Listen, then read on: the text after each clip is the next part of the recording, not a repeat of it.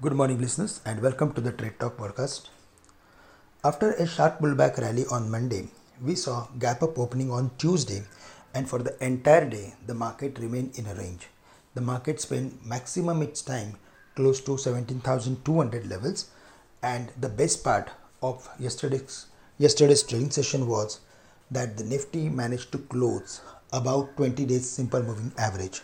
So, for the day, it is mandatory for the market to cross the levels of yesterday's highest, which was around 17,260. So, on the dismissal of 17,260, we may see the levels of 17,350 in the near term. On the downside, below 17,150, furthermore weakness up to 17,050 is not ruled out. For the Bank Nifty, 35,500 is the crucial level.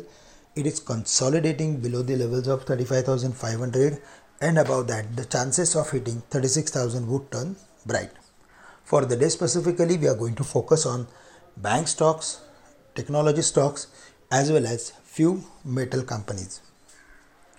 Now, if we go through with FI statistics, then after very long time, they bought nearly 200 crores and domestic institutions also bought close to 300 crores but all this happening maybe because of the strong appreciation for indian rupee indian rupee was around 76.30 some 7 8 days back and yesterday it was around 74.60 which is grossly positive for indian markets because it helps to arrest FI's outflow in the market.